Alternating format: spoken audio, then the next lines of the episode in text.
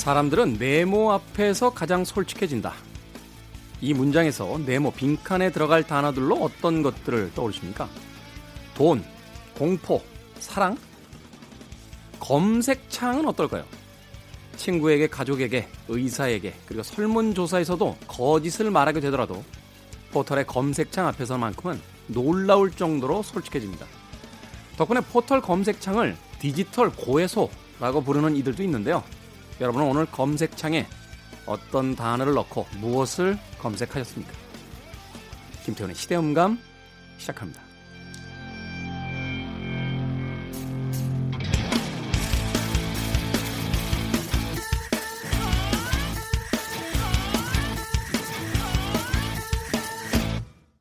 그래도 주말은 온다. 시대를 읽는 음악 감상회 시대음감 김태훈입니다. 왜 이제 SNS를 참 많이 하게 되고요. 또 주변 사람들, 친구들의 어떤 근황 같은 것도 그 SNS를 통해서 얻게 되는 경우가 굉장히 많죠. 최근에 어떤 자리에서 음, 어떤 분을 만났는데 굉장히 반갑게 인사했어요. 어, 마치 그 오래된 친구처럼. 생각해보니까 처음 보는 분인데. SNS 친구이다 보니까 하루가 멀다고 서로 이제 소식들이 올라오니까 막상 오프라인에서 처음 보는에도 불구하고 어, 굉장히 오래된 친구처럼 느껴지게 되는 경우가 있습니다. 뭐 그런 경우도 있습니다만 이제 남의 삶을 들여다보는 그 SNS를 통해서 어, 문득 오늘의 내가 좀 초라해질 때도 있고 또 남들이 어떤 일을 겪고 있다라는 정보를 얻을 때도 있는데 많은 디지털 전문가들이요 그 SNS는 신뢰할 것이 못 된다라는 이야기를 하더군요. 심지어 이제 올라오는 사진들도 저만 몰랐던 것 같아요. 다 그렇게 어플로 찍대요. 네. 나처럼 얼굴 시뻘겋게 돼가지고 올라오는 사진은 내 거밖에 없더라고. 제가 누가 그렇게 사진 찍다가 제 그냥 카메라를 이렇게 열어가지고 휴대폰에 있는 사진을 찍으려고 하니까 막 기겁을 하고 놀라시면서 그냥 찍으세요? 막 이러는 거예요. 그래서 그럼 어떻게 찍나요? 라고 했더니 어, 제 거로 찍어요, 제 거로 하면서 본인 어플로 찍어서 보내주셨는데 남사스러운 제 얼굴이 있어서 어, 그거 좀 당황스럽더라고요. 어, 제가 아닌데 이렇게 어플로 이렇게 뽀샤시 해진 얼굴을 보게 되는 것도. 아무튼 이 SNS에 보여지는 모습들은 전문가들의 이야기에 따르면 쇼룸이다 라고 이야기를 하더군요. 마치 백화점의 그 쇼룸처럼 남들에게 보여주고 싶은 것만을 보여주는 조금은 가장되어 있고 치장이 많이 들어간 뭐 이런 단어까지 쓰고 싶지는 않습니다만 조금은 이제 거짓말이 섞인 음, 그런 모습이다 라는 이야기를 하는데 이들조차도 자신의 속마음을 여실히 드러내게 되는 것이 바로 검색창이라고 합니다. 뭐 디지털 고해소라는 표현을 쓰기도 하는데요. 영국의 브렉시트라든지 어, 미국에서 소위 이 트럼프의 어떤 대통령 당선을 예견했던 것은 정치 평론가들이 아니라 바로 이 디지털 어, 검색을 하는 서비스를 제공하는 포털 사이트들이었다라는 이야기가 나오고 있죠. 최근에는요, 이 코로나 시대에 이 전염병의 근원지 그리고 또 어떻게 퍼져 나가는가도 이 디지털 어, 검색창을 통해서 알 수 있다고 합니다. 그러니까 어떤 지역에서 어떤 검색어가 갑자기 늘어나기 시작한다. 라고 하면 그걸 통해서 아, 이 지역에서 뭔가 심상치 않은 일이 벌어지는구나 하는 것들을 알아낼 수가 있다라는 거죠. 그래서 사실은 그 전문가들이 일일이 어떤 사례를 분석해서 이 팬데믹, 그러니까 코로나 바이러스의 어떤 이동 경로를 체크하는 것보다 검색창을 통해서 검색어의 그 이제 순위를 가지고 체크하는 게 더 정확할 수도 있다 하는 이야기를 하기도 합니다. 그러다 보니까 사실은 그 검색창에 어떤 단어를 집어넣는지가 바로 솔직한 나의 모습에 가깝지 않나 하는 생각도 해보게 돼요. 저는 그래서 그 검색어 이렇게 보관하는 기능을 없애버렸어요. 민망하더라고요. 가끔 이렇게 뭐 검색하려고 치면은 검색창을 여는 순간 그동안 내가 검색한 단어가 쭉 뜨잖아요. 어, 민망하더라고요. 뭐 이런 걸 검색했어. 막 이러면서. 그래서 민망한 나머지 검색한 단어들이 안 보이게 하는 기능을 설정해 놨습니다.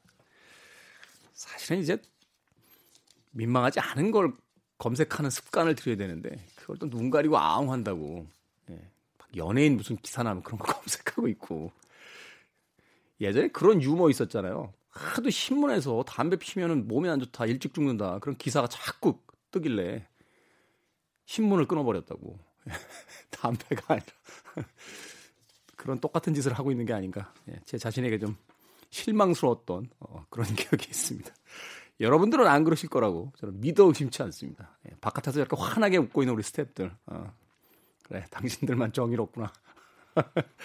김태훈의 시대음감, 시대 이슈들 새로운 시선과 음악으로 풀어봅니다. 토요일과 일요일 오후 2시 5분, 밤 10시 5분 하루 두 번 방송됩니다. 팟캐스트로는 어디, 어디서나 함께 하실 수 있습니다. 심플리 레드의 곡 골랐습니다. 옳은 일만 하자고요. The right thing.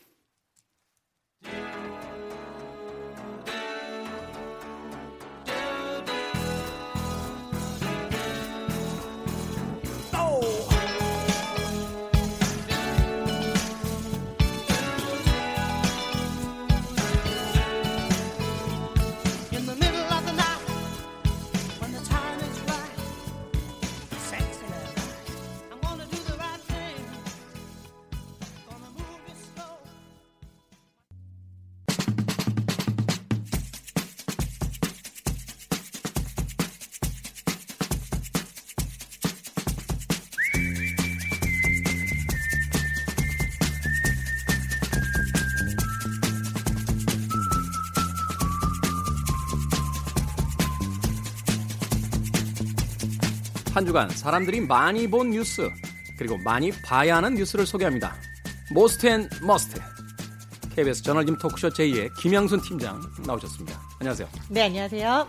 자, 참고로 지금 저희가 방송 녹음하고 있는 시점은 4월 9일 목요일입니다. 현재까지 나온 기사와 상황을 바탕으로 진행되는 점 이해해 주시길 부탁드리겠습니다. 자, 한 주간 많이 본 most 뉴스 어떤 뉴스부터 챙겨볼까요? 네, 네이버 모바일에서 사람들이 4월 2일부터 4월 9일까지 한 주간 많이 본 뉴스 모아봤는데요. 네, 지속적으로 많이 본 뉴스 키워드 1위 코로나19로 나왔습니다. 석 달째죠. 네. 네. 석 달째죠. 뭐 이게 당분간은 계속되지 않을까 싶네요. 네, 전 세계적으로 이제 감염이 계속 발생하고 있고 또 우리나라에서도 매일같이 속보가 발생하다 보니까 지금 계속해서 긴장을 좀 늦추기는 어려운 상황입니다. 이게 그 전문가들도 지금 의견이 많이 갈리는 게 뭐 코로나가 언제 끝날 것이냐 이런 가장 기본적인 질문부터 시작해서 또 얼마 전에 나온 기사를 보니까 아시아 쪽이 이제 잘 맞고 있는데 이게 그 이후에는 또 변수가 될 수 있다. 왜냐하면 유럽이나 미국은 희생을 치르고 있지만 그만큼 또 이제 면역력을 가진 사람들이 늘어나고 있는데 이게 치료약이라든지 그 백신이 빨리 개발이 안 되면 또 한번 그 전 세계적으로 요동칠 수 있는 어떤 그 위험한 가능성이 또 아시아에 있다. 뭐 이런 이야기들도 등장하는 걸 보면서 참 이게 만만한 상황은 아니다라는 또 생각을 하게 되네요. 네, 맞습니다. 이게 신종플루 때도 사실 백신, 그러니까 타미플루가 개발이 되는데 6개월에서 10개월 정도가 걸렸거든요. 그렇기 때문에 지금 현재는 어떻게 하면 빨리 약을 개발할 수 있느냐 이게 초미의 관심사인데 네. 그래서인지 이제 코로나 19와 연관돼서 많이 본 뉴스 키워드 중에 이버맥틴이라는 게 올랐어요. 이버맥틴. 네, 이버맥틴이 저는 잘 몰랐는데 개 키우시는 분들은 다 많이 아시더라고요. 이게 강아지 구충제인가 그렇죠? 예, 개 구충제로도 네. 많이 쓰이고 있는 구충제인데 이 이버맥틴이라는 구충제가 호주 연구진에 따르면 코로나19 치료에 효과가 있다라고 발표를 했다고 합니다. 예, 구충약의 성분이 어, 세포를 가지고 실험을 했더니 이버맥틴에다가 코로나19 바이러스가 딱 노출되자마자 48시간 안에 모든 이 유전 물질이 소멸을 했다라는 실험 결과가 나온 거예요. 네. 호주에서 나온 연구 결과인데 이게 발표되니까 이제 보건 당국에다 기자들 또 질문을 했어요. 이거 이버맥틴이 인체에 사용할 수 있느냐 효과적이라고 한다. 그랬더니 이제 보건 당국은 해외에서 효과가 있다고 하지만 이 연구 논문을 보니까 한 사람에게 투여해서 효과를 받은 게 아니라 세포 단위로 해서 효과를 검증한 거기 때문에 그 약물로 이렇게 세포에다 그렇죠. 넣은 거지 그렇죠. 먹은 게 그렇죠. 아니죠. 그렇죠. 네. 이렇게 사람이 굉장히 많은 세포로 이루어져 있잖아요. 그게 임상으로 했을 때 어떤 결과가 나올지 안전할지 유효성이 있는지에 대한 실험은 아직 전혀 진행된 바가 없다. 그래서 안전성이 입증되지 않은 약물을 사용하는 건 굉장히 무리가 있고 한계가 있다라고 말씀을 했고요. 이 이버맥틴을 콕 찍어서 이야기하는 건 아닙니다만 최근에 이제 이런 기사들 기사 플레이들을 많이 하는 이유를 물어봤더니 이게 순간적으로 주가에 도움이 된다며요. 그래서 사람들이 또 어 거기서 신약이 나올 것 같대라고 하면 주식을 또 사들이기 시작하니까 뭐 그런 어떤 좀 치고 빠지는 전략 같은 것도 있다라고 해서 좀 네, 꼼꼼하게 챙겨야 된다라고. 네, 신약 네. 같은 네. 경우에는 특히 이제 주가나 투자에 좀 도움을 많이 받기 때문에 이게 효과가 입증되거나 임상 실험을 하기 전 단계에서 이렇게 언론 플레이를 하는 경우가 왕왕 있어요. 근데 지금 코로나 19는 세계적으로 사람들이 굉장히 약이 빨리 나왔으면 좋겠다라고 음, 네. 바라고 있는 상황이다 보니까 이게 더 빨리 지금 뉴스가 전파되고 있는 것 같은데 실제로 또 우리나라에서 중증 환자에게 혈장 치료를 해서 도움을 받다라는 것도 있었거든요. 근데 네. 이것도 역시 중증 환자에게 혈장 치료가 된다 안 된다라는 게 전문가 사이에 합의가 아직 되지 않았고 의료인마다 입장도 좀 엇갈리고 효과에 대한 부분도 좀 엇갈리고 있다라고 해서 검토가 좀 필요한 상황이다라고 선을 그었습니다. 네, 사람들이 그만큼 답답해하고 있다. 많이 절박한 상황인 거죠. 있겠죠. 네. 자, 이번 맥팀까지 소개를 해주셨고요. 다음 키워드는 어떤 겁니까? 역시 코로나19와 관련해서 지금 미국이 세계적으로 상황이 가장 안 좋은 국가 중에 하나인데, 네. 예, 미국의 의료보험을 두고 우리나라의 의료보험 체계까지도 이제 팩트체크 논란에 오르면서 예, 관심을 가진 뉴스로 떠올랐습니다. 미국의 의료보험, 참 이거, 이게 웃을 일이 아닌데, 그, 얼마 전 통계 보니까요. 미국 흑인 아이들의 사망률 중에 굉장히 높은 순위에 있는 게 치주염이에요. 그래서 어, 치과가 치과를 못 간다는 거죠. 이제 보험이 없으면 굉장히 비싸니까. 그래서 애, 아이들이 이가 썩기 시작하면 그게 이제 죽을 수까지 있는 그 병으로 간다라고 하는 걸 보면서 이게 과연 선진국이 맞나 하는 생각도 했었거든요. 네, 그렇죠. 이제 미국은 국가가 아닌 민간 기업이 의료 보험을 운영하다 보니까 이제 개인이 부담해야 돈이 천차만별인 거죠. 네. 내가 돈이 많으면 굉장히 질 좋은 의료 보험을 받을 수 있고 돈이 없으면 아예 병원에도 못 가고 병원에서 받아주지도 않는 그런 상황이거든요. 그러다 보니까 지금 현재 이 코로나 19 상황에서는 병원에 가서 이제 검사를 받고 치료까지 3만 5천 달러 우리 돈으로 약 4,300만 원이 필요하다라고 이렇게 추산을 하고 있어요. 아니 이게 전염이 되는 거니까 만약에 아이가 어디서 걸려오면 그 대부분 이제 가족들도 전염이 되잖아요. 그렇죠. 그럼 한 4인 가족 기준으로 하면 한 2억 정도 들어간다는 거예요? 아, 네. 1억 6천에서 1억 7천, 2억 정도 들어가겠네요. 그러다 보니까 이제 미국에서는 실제로 이제 감염이 되었어도 병원에 못 가고 또 사망하는 사례들도 좀 잇따르고 있다 얘기를 하고 있고요.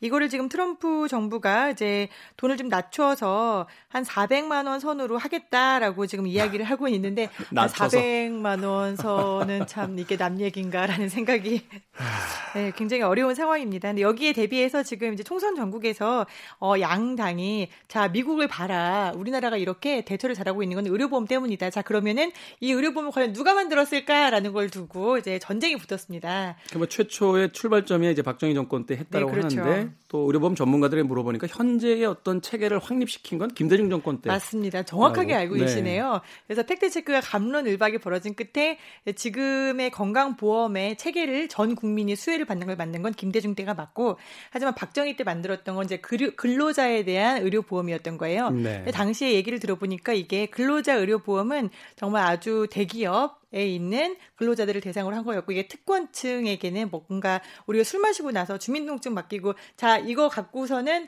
저 다시 외상 갚을게요 하는 수단이 있잖아요. 네. 그렇게 의료보험증을 사용을 했다고 해요. 음. 그래서 당시의 의료보험 근로자 의료보험이라는 거는 현재와 같은 어떤 대중적인 의료보험이 아니었다라고 또 맞불을 놓고 있습니다. 판단은 뭐 유권자 여러분들이 하시면 되겠죠. 다음 키워드 어떤 겁니까? 다음으로 이제 많이 본 뉴스가 이제 코로나19에서 벗어나서 배달의 민족 아시죠? 난리도 아닙니다, 지금. 네, 애플리케이션 다들 사용하실 겁니다. 배달의 민족이 뉴스 키워드로 올랐는데 연관 검색어로 붙는 거는 배달의 민족, 우리 민족이 아니었어. 라는 연관 검색어가 붙어서. 이게 패러디가 많아서요. 배달은 민족부터 시작해서 뭐 엄청나게 쏟아지고 있더라고요. 네. 네, 이 비판의 신호탄은 경기도지사죠. 이재명이 쏘아 올렸습니다. 네, 이재명이 페이스북에다가 힘 좀 가졌다고 힘없는 다수에게 피해 입히면서 부당이익 얻으면 되냐라고 횡포, 독과점이다라고 이제 비판을 했단 말이에요. 이게 뭐냐면은 배달의 민족이 이제 수수료 제도를 정액제에서 정률제로 바꿨다고 합니다. 즉, 네. 뭐 8만 8천 원의 광고비를 내면은 광고를 하게 해주겠습니다라는 거를 이제 퍼센티지로 바꾼 거죠. 건당 그렇죠. 얼마 이렇게 해서요.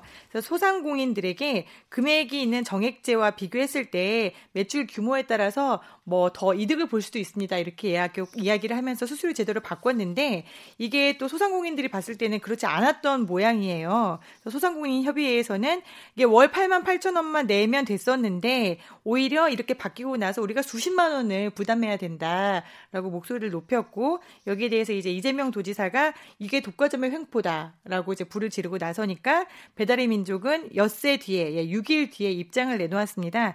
뭐냐면 이제 김범준 우아한 형제를 대표가 아, 코로나19로 외식 업주들이 어려워진 상황을 헤아리지 못했다. 새 요금 체계를 도입했다는 지적은 겸허히 고개 숙여 사과드린다라고 사과를 했어요. 하지만 그러면서 영세업소와 신규 사업자 일수로 비용 부담이 줄어든다라는 개편 효과가 있더라. 우리가 5일 동안 그 해방 네. 운영을 해봤더니 그래서 이 개편 효과를 좀 더 봐야 될 것 같다라고 그러니까 철회하지 했어요. 않겠다라고 한 거잖아요. 네 맞습니다. 그래서 개편 효과가 어떻게 되는지 우리는 사실 모르잖아요. 왜냐하면 데이터는 배달의 민족이 갖고 있으니까요. 그렇죠. 그래서 이 데이터를 공개하겠다라고 얘기를 했는데 그 데이터를 보고 나서 정말 독식하고 있는 건지 영세 사업자들에게 얼마나 도움이 되고 있는 건지 좀 다 같이 판단을 해보면 좋겠다는 생각이 좀 듭니다. 근데 거기서 이제 이야기하는 영세 사업자가 어느 정도 규모인지도 한번 봐야 돼요. 그러니까 우리나라 이제 소상공인들이 있는데 배달의 민족에서 이야기하는 영세라는 건 정말로 전체 소상공인들 중에서 몇 퍼센트 안 되는 사람들만을 콕 집어서 이야기했을 때 이게 사실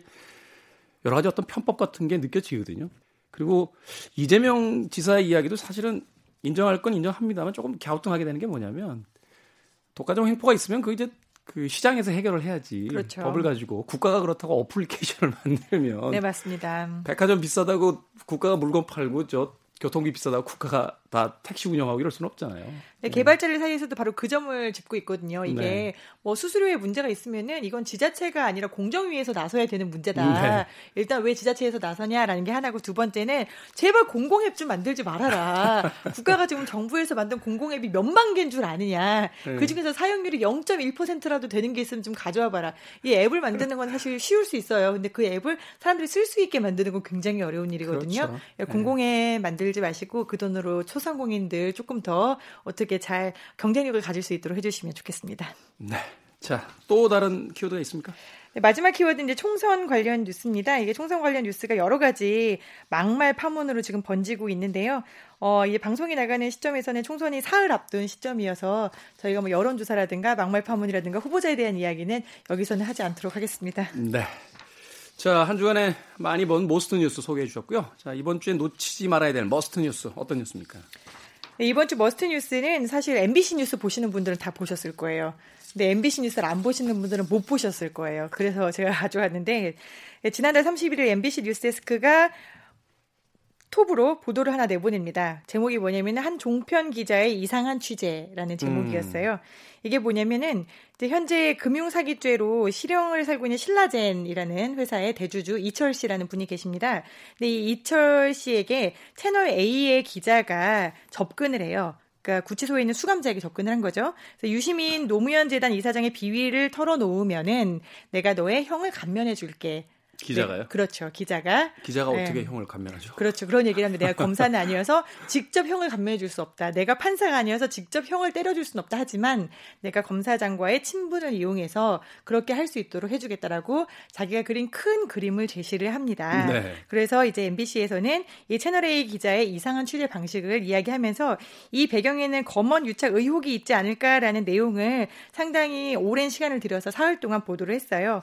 어, 이철 씨 지인과 채널A 기자의 통화, 그리고 또 이제 만남에서 녹음된 전체 음성 파일, 그리고 녹취록, 이게 이제 편지를 보낸 게네 번이고요. 만난 게세 번이고 전화통화를 일곱 번을 합니다. 그래서 이 녹취록을 토대로 저희가 저널즘 토크쇼 제2에서 좀 꼼꼼하게 짚어봤는데 이게 언론에서는 지금 기사화가 안 되고 있는 상황이에요. 네. 이제 언론사들이 보기에는 이제 어떤 기자 개인의 일탈로 생각할 수도 있고 아니면은 이게 기자 개인의 일탈이 아니더라도 언론사에서 이런 일이 있었다는 걸 사람들이 알면은 굉장히 기자들의 신뢰도가 가뜩이나 낮은데 더 낮아지지 않을까 하는 염려를 좀 하고 있기도 해서 기사화가 잘 안 되고 있는 것 같은데요. 보셨나요?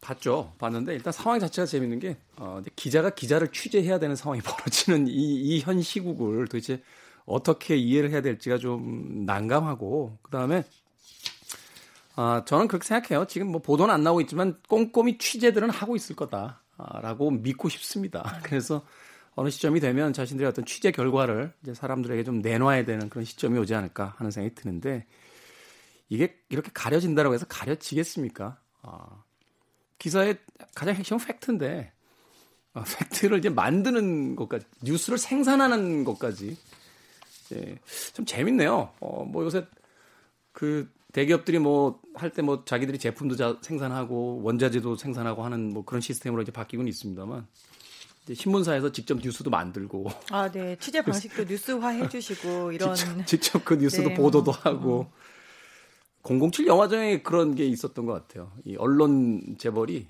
그 다음 날 헤드 카피를 먼저 써놔요. 중국과 미국, 뭐 영국 전쟁 이렇게 써놓고 자기가 양쪽에다 미사일을 쏩니다.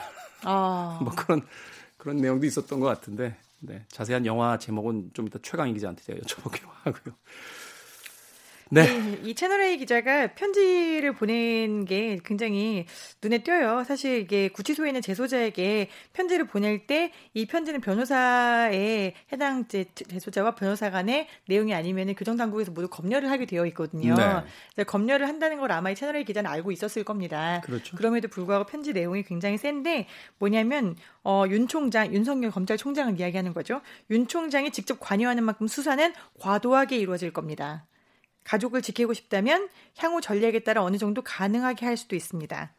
대표님이 검찰과 공식적인 딜을 할 수는 없지만 언론사를 잘 이용하세요.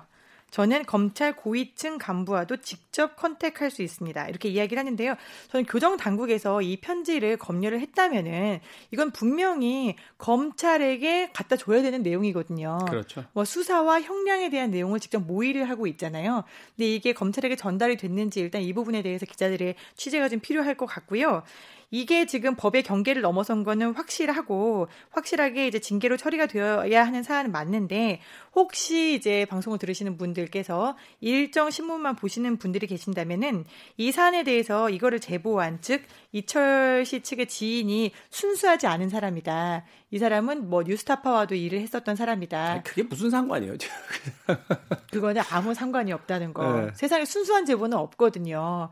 왜 아주 고전적인 방식이잖아요. 메시지를 공격할 수 없을 땐 메신저를 공격하라라고 하는 건데 이 메시지에 있어서의 어떤 그 공격이 안 되니까 그것을 이제 나르는 메신저를 공격하는 방식 이건 한 번쯤 우리가 언론을 대할 때 미리 좀 생각을 하면서 어, 뉴스를 봤으면 하는 생각이 있네요. 알겠습니다. 여기까지 하겠습니다. Most and Must 오늘도 저널리즘 J의 에, 저널리즘 톡쇼 J의 팀장 김양순 기자와 함께했습니다. 고맙습니다. 네, 감사합니다.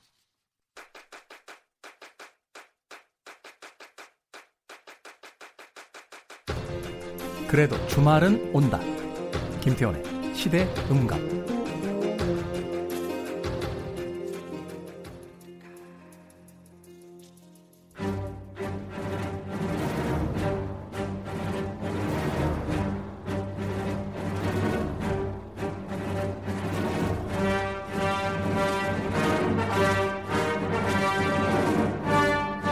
확진 사람들, 확진자 여러분. 다이어트를 해야 하는데 운동은 싫고 계속 텔레비전 앞에만 누워 있고 싶으시다면 영화 다이어트 어떠십니까? 영국의 한 대학에서 실시한 연구 결과 공포 영화를 보면요 초코바 한 개에 상응하는 칼로리가 태워 없어진다는 사실이 밝혀졌습니다. 어, 그럼 초코바가 너무 먹고 싶을 때 공포 영화를 틀고 먹으면 플러스 마이너스 괜찮네요. 뼈가 되고 살은 되지 않을지언정 우리들에게 새로운 이야기를 들려주는 이 시대의 영화 이야기 무비 유환 최강희 평론가 나오셨습니다. 안녕하세요. 예, 안녕하세요. 살 좀 쪘어요? 예, 요즘 한 1, 2kg 찐 것 같습니다. 집에서 계속? 음, 아니요, 지난 주말에 제가 그 남도 여행 갔다 왔는데. 아, 진짜 남도에 가셨더라고요. 네네. 그, 아, 너무 답답해가지고 아무데도 못 가잖아요. 괜히 심리적으로 갇혀 있는다는 느낌이 드는 거죠.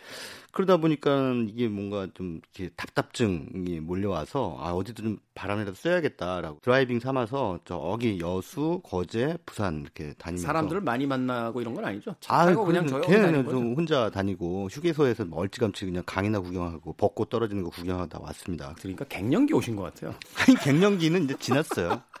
벌써 지나갔어요? 네, 권태기 다 지났고 갱년기도 다 지났고. 아니, 권태기는 저희가 물어보는 굳이 이야기하실 필요가 없고.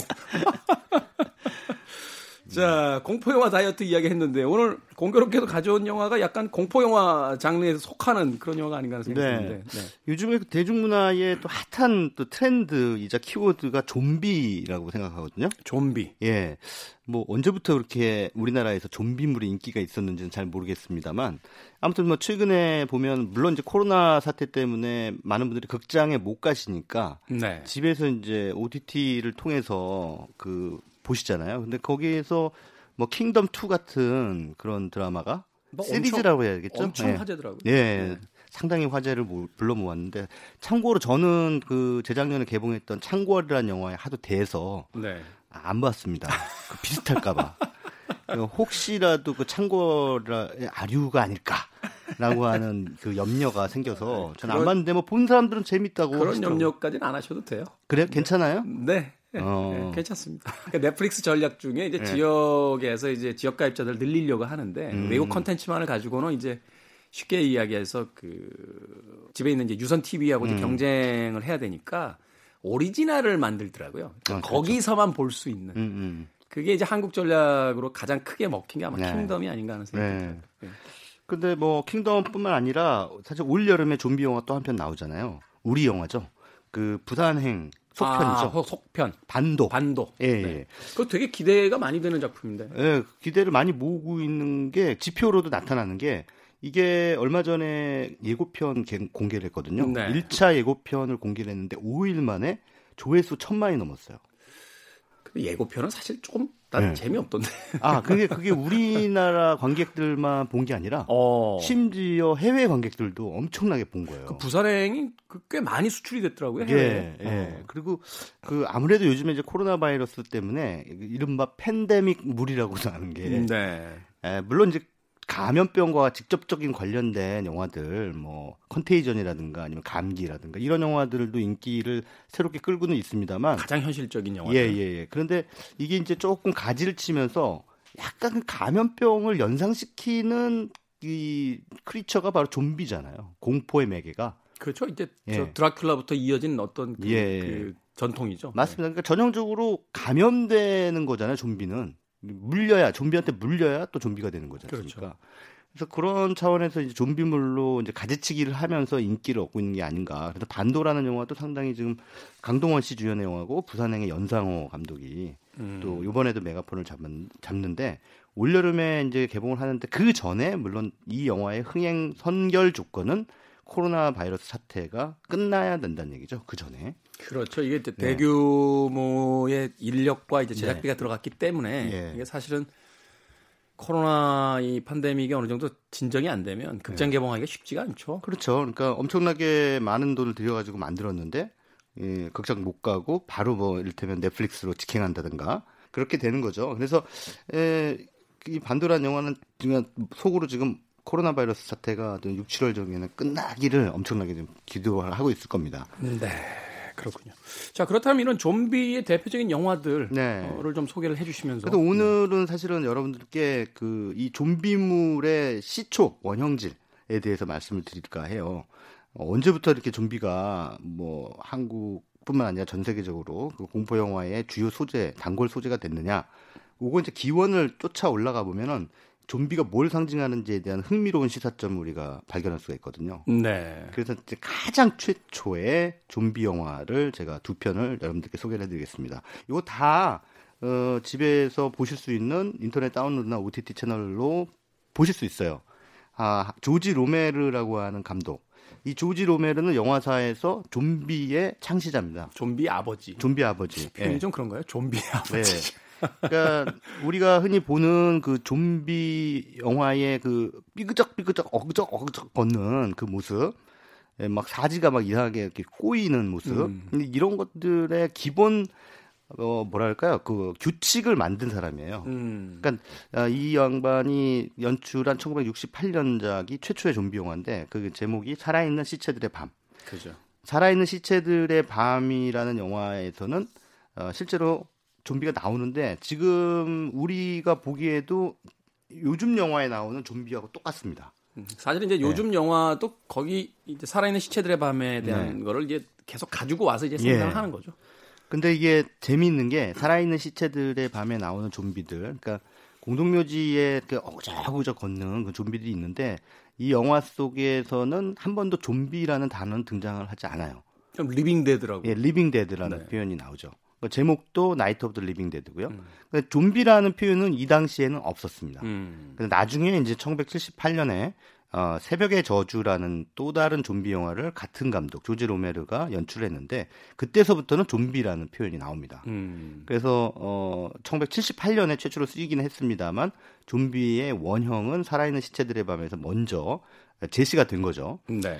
근데 이게 사실은 어, 대단히 흥미로운 고도 역설적인 부분이 뭐냐면 어, 이런 좀비를 이 영화에 출연시킨 이유가 아주 단순한 이유예요.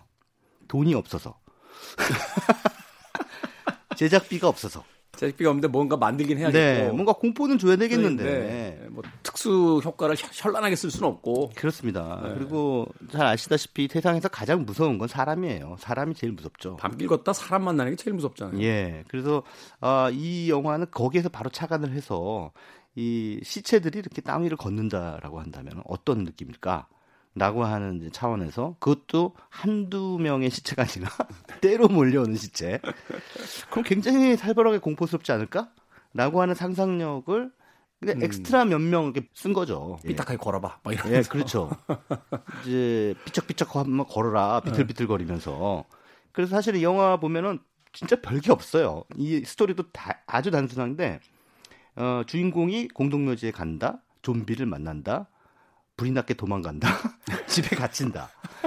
이게 끝이에요. 예. 예, 아주 간단한 스토리 구조를 가지고 있는데 또 그, 그러면서도 이 영화에서 또 한- 하나의 또 다른 흥미로운 지점은 어, 좀비가 공포의 대상으로 등장하긴 합니다만 사실은 이 영화가 인간을 공격한 살아있는 인간을 공격하는 좀비의 그 무서움을 부각시키는 영화는 아니에요. 음. 정확하게 얘기해서 이 영화가 포커스를 맞추고 있는 즉 그 집중하고 있는 부분은 뭐냐면 저 좀비라고 하는 공포에 사람들이 어떻게 반응하나 반응하는가. 예. 그 반응하는 그 방식을 보여주는데 더 초점을 맞추고 있습니다. 일종의 그 재난 영화의 시스템 같은 맞습니다. 거죠. 예, 어, 예. 사건이 터졌을 때 인간들이 어떻게 민낯을 네. 드러내는가. 어. 이게 이게 좀비는 저 공포잖아요. 공포를 상징하는 거잖아요. 그렇죠. 그러니까 여기 이제 어, 한 집에 빈 집에 그래서 이제 공동묘지에 왔던 사람들이 다 들어가서 피신을 하고 이제 거기 좀비들이 못 들어오게 모든 창과 문을 다 못을 못으로 박아서 그 널판지를 대가지고 못을 박아서 좀비들이 못 들어오게 한단 말이죠. 근데 이제 중요한 건 뭐냐면 좀비들은 계속 보인단 말이에요 바깥에. 음. 이러니까 이제 그 공포라고 하는 걸 매개로 노선 갈등이 빚어집니다. 어떻게 대처할 것이냐. 예, 어떻게 대처할 것이냐. 그래서 이제 두 파로 갈라지죠. 그래서 한 파는 어, 우리가 여기 다 널빤지에다 못을 박았기 때문에 좀비가 공격을 해 들어와도 안전함으로 여기서 바깥에 나가지만 않으면 된다. 그러니까 안에 머물자. 예, 예, 예. 어. 이거는 약간 온건한 온거나. 온건파죠. 근데 꼭 온건파가 있으면 강경파가 있지 않습니까? 그렇죠. 여기서 또 강경파는 뭐냐면 아니다. 무슨 소리 하는 거냐. 지금 너무 안일하게 사태에 지금 대비를 하고 있다. 음. 저 좀비들이 곧 이 집안으로 침입해 들어올 것이다. 그러므로 우리는 지하실에 숨어야 된다. 어. 더 깊은 곳으로 가서 숨어야 된다. 다른 데로 가야 된다. 예, 예. 어. 이러면서 이제 노선 갈등이 빚어지는데 문제는 밖에 있는 좀비보다 얘들이 싸우면서 자기들끼리 더 때려요. 더 많이 죽죠. 좀비한테 죽는 게 아니라 자기들끼리 싸우다가 죽어요. 참. 너무 흥미롭죠? 그래서 사실은 이 살아있는 시체들의 밤이라고 하는 영화는 좀비물의 효시이면서 좀비의 원형을 제시했다라고 하는 의미도 있지만 네. 어, 그런 공포에 사람들이 어떻게, 어떻게 반응하는가. 음. 어, 실제로 우리에게 그런 공포 상황이 왔을 때 에, 인간은 어떤 본능을 발동하는가라고 하는 질문을 던지고 있는 거죠. 그래서 상징적으로 그걸 보여주고 있는 영화가 바로 살아있는 시체들의 밤이라는 작품입니다. 네.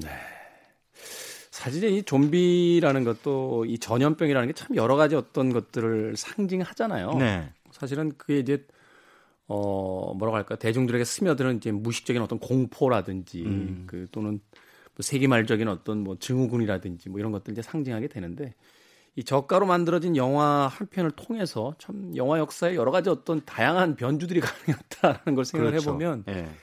조지 로메로는 참 대단한 B급 감독이 아닌가 하는 생각도 드네요. 그렇죠. 그래서 사실은 이런 B급 영화들이 오히려 주류 영화들, 주류 상업 영화들이 담지 못하는 어, 문명 비판 혹은 세대 논평 뭐 이런 것들을 품어내고 있었기 때문에 이후에 뭐 미국에서는 쿠엔틴 타란티노라든가 우리나라에는 박찬욱 같은 이런 감독들한테 상당히 큰 영감을 줬던 거예요. 음. 어, 그리고 B급 영화를 그래서 B급이라고 무시할 수는 없습니다. 네. 네.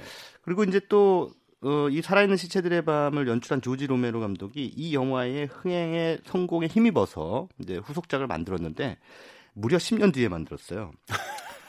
오래 걸렸네요. 네, 그 사이에 뭐 하고 놓으셨는지 모르겠습니다. 아무튼 그, 어, 그 영화가 바로 새벽의 저주. 근데 이거는 패러디로도 만들어지고 뭐 여러 예, 번또 리메이크가 됐죠. 그렇습니다. 그 새벽의 저주라는 영화인데 어, 영어 제목은 Dawn of the Dead니까 시체들의 새벽이라고 번역하는 게 정확하겠죠. 네. 근데 이 영화에서 이제 앞서 제가 말씀드린 대로 좀비가 이제 본격적으로 등장을 합니다. 뭐 엄청나게 나오더라고요. 예, 예. 어. 훨씬 더 이제 당연히 뭐 이제 전편이 성공을 했으니까 후속편의 법칙은 성공한 전편보다 규모를 키운다는 키운다. 거잖아요. 네. 그래서 좀비들이 이 영화에서는 굉장히 많이 등장을 하는데 어 근데 이제 또 이 영화가 흥미로운 것은 역시나 마찬가지로 좀비들의 등장을 빌미로 네. 예, 사람들이 어떻게 반응하는가. 이거를 그, 이제 보여주는데 훨씬 더 풍자의 범위가 넓어졌어요. 음. 일단 처음으로 풍자하는 게 미디어입니다. 미디어. 예, 그래서 이제 좀비가 막 창궐한 창궐한 상태입니다. 그 좀비들은 왜 생겼느냐? 어, 뭔가 우주로부터 날아오는 어떤 바이러스 때문에 생긴 건데 아무튼 그 좀비들이 막 창궐하니까 사람들이 숨어야 되잖아요. 그러니까 방송국을 이제 처음에 비춰주는데 네. 어, 대피소 이 사람들이 가야 될 대피소의 위치들을 계속 자막으로 문자로 이제 보여주는 거죠. 음. 근데 취재를 해보면 그 대피소는 이미 좀비들에 의해서 완전 장악된, 장악된. 더 이상 필요가 없는 그런 대피소인데 그래서 뺄라고 해요. PD가 이 영화의 주인공이 바로 PD 방송국 PD인데 뺄라고 하는데 빼지 말라 그래요. 국장이 음. 왜안 이거 어차피 점령당해서 필요 없습니다라고 하니까 그 국장이 뭐라 그러냐면 이 사람아 저걸 계속 내보내야 사람들이 TV를 볼 거 아니야 이러는 거죠. 그렇죠. 예, 그러니까, 정보의 어떤 정확성은 중요하지 않다. 네, 그러니까 이거는 뭐냐면 현대 미디어가 공포를 팔아서 판매하고 있다라는 걸 풍자하고 있는 거예요. 그렇죠. 공포, 예, 예. 공포가 사실은 이번에도 그 코로나 사태 때도 네. 우리가 겪고 있습니다만 가장 음. 그 흥행이 강한 네. 소재다라는 걸 방송국들이 알고 있잖아요. 그렇죠. 그러다 보니까 뭐 물론 뭐 경각심을 갖게 하는 건 대단히 중요한데 필요 이상으로 불안감을 증폭시키는 그런 보도 태도는 저는 썩 바람직하진 않다 이렇게 생각해요. 그 중앙에서 다 메시지를 내려 보내고 있는데 네. 각 방송사마다 전문가인지 아닌지도 확실치 않은 사람들이 앉아서 네. 각자 개인적 의견을 다 내면서 그 중앙 그 방역 대책 음. 그 위원회에서 낸 메시지하고는 또 다른 이야기들을 계속 네. 오후 내내 하고 있고 이렇게 돼 버리면 예. 네. 아무튼 이 새벽의 저주라는 영화의 조지 로메로 감독이 바로 그런 방식의 냉소를 하고 있는 거죠. 네. 방송 미디어에 대해서. 근데 어찌됐든 근데 중요한 건 그 방송국조차 좀비들에 의해 장악된다는 거예요. 그래서 이제 어떻게 해야 합니까? 도망가야죠. 근데 방송국에 이제 보도 헬기가 있어요. 네. 보도 헬기를 타고 아주 이제 멀리 도망갑니다. 근데 가다가 어디 이제 적당히 좀비가 없을 만한데 내려야 되잖아요. 근데 막 지나가는데 어, 뭘 발견하느냐? 대형 쇼핑몰을 발견합니다. 마트를 발견. 예, 마트를 발견해요. 마트를 발견하니까 절로 내려갑시다. 그리고 한 사람이 그럽니다. 그러니까 왜? 무슨 근거로? 저기 가면 안전할까요? 그랬더니 안전해. 저긴 무조건 안전해. 무슨 근거로 안전하지? 아, 상품이 있기 때문에. 그러니까 그 몰에는 뭐 다양한 상품들이 존재하지 않습니까? 그것이 바로 안전의 근거라고 믿는 거예요. 음. 어떻게 보면 좀 현재 외국에서 특히나 미국 같은 데에서 그 사재기 현상이 벌어지고 있는 거하고 좀 비슷한 음. 맥락이라고 할 수 있겠죠. 뭔가 물건을 쟁여놓으면 안전하다고 믿는 거죠. 그렇죠. 들어가서 그리고 막 생필품들 가지고 막 네. 요리해 먹고 총 막 거기서 막 그... 네. 네. 그렇죠. 그러니까 그런 상황을 이 새벽의 저주란 영화가 무려 1978년에 이미 예견한 거예요. 미국에서 음. 지금 벌어지고 있는 상황을. 네. 근데 어쨌든 쇼핑몰에 딱 내리거든요. 내렸는데 그 쇼핑몰은 안전할까? 아니죠. 그 쇼핑몰 안에도 전부 좀비들이 있어요. 음. 그런데 이 사람들 갑자기 용감해집니다. 예. 물건을 얻기 위해서. 예, 좀비 소탕 작전에 나서요. 음. 왜? 상품이 있기 때문에. 인간은 상품 앞에서 너무나 용감해진다. 물질 앞에서. 네. 아, 그렇게 해서 이제 그 총을 가지고 그 좀비들 소, 탕 작전에 나서죠. 그래서 그 쇼핑몰에서 좀비들을 전부 바깥으로 내모는데 성공을 거둡니다. 음. 자, 그런데 여기서부터 또 흥미로운 상황이 벌어집니다. 이제 다 그 쇼핑몰 안에 인간들이 그 좀, 좀비들을 다 내쫓았다는 것을 안 동네 깡패들이 쳐들어와요. 쇼핑몰을 차지하기 위해서. 그렇죠. 네. 그래서 이제부터는 좀비는 조연으로 비껴나고 이제 쇼, 이 깡패들과 쇼핑몰을 장악한 방송국 PD들과의 사투가 벌어져요.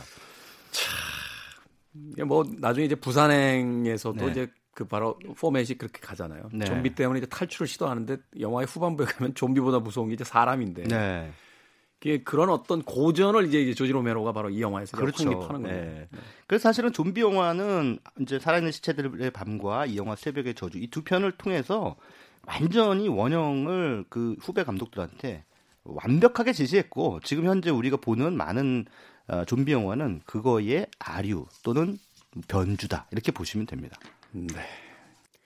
결국 영화라는 것이 우리의 이제 현실을 어, 모사하고 이제 반영하는 것이다라고 생각을 해본다라면 우리가 왜 영화 볼땐늘 주인공이 되길 꿈꾸잖아요. 근데 이제 이 좀비 영화라든지 재난 영화 보면 다양한 캐릭터들이 등장하는데 이때 이제 우리가 역할을 현실에 잘 잡아야 돼요. 잘못하면 부산행에서 그 무서운 아저씨처럼 이제 되는 현실에서의 내 캐릭터가 음. 그렇게 될 수 있기 때문에 그러니까 저도 이제 살면서 적어도 내가 다, 타인의 시선에 좀비로 보이지는 말아야겠다는 생각을 합니다. 그렇죠. 네. 네. 그렇게만 그 안 살면 좀 뭐 비교적 성공적으로 사는 거라고 생각해요. 네. 그러니까 우리가 이성적이라고 막 자신은 주장하면서 판단하고 뭐 말하고 행동하겠지만 네. 뭐 세월호 사건 때부터 어, 우리나라에 어떤 굵직한 사건이 있을 때마다 이제 여러 목소리들이 나오잖아요. 그런데 그 목소리를 낼때한 번쯤 생각해 봤으면 좋겠어요. 단순하게 자기 생각만 옳다가 아니라 이게 만약 영화의 어떤 한 장면이라면 나는 지금 무슨 캐릭터를 연기하고 있는가. 음. 에 대한 것을 한 번쯤 생각해 본다라면 네. 좀더 어떤 선한 의지 쪽으로 어, 자신의 행동과 말이 기울어지지 않을까 하는 생각을 해보게 됩니다. 코로나 시기에 참 시기 적절한 영화가 아닌가 하는 생각이 듭니다. 이 시기는 어느 틈엔가 지나갈 거고요. 어, 그리고 나서 남겨지는 것은 우리가 이 시기에 보여줬던 민낯일 겁니다. 그러니까 품위와 인격을 잃지 않으면서 이 시기를 잘 버텨야 되지 않을까 하는 생각해 봅니다.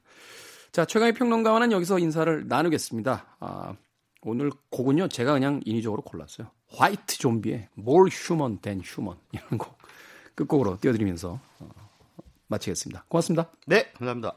저도 인사드립니다. 지금까지 시대영감의 김태훈이었습니다. 고맙습니다.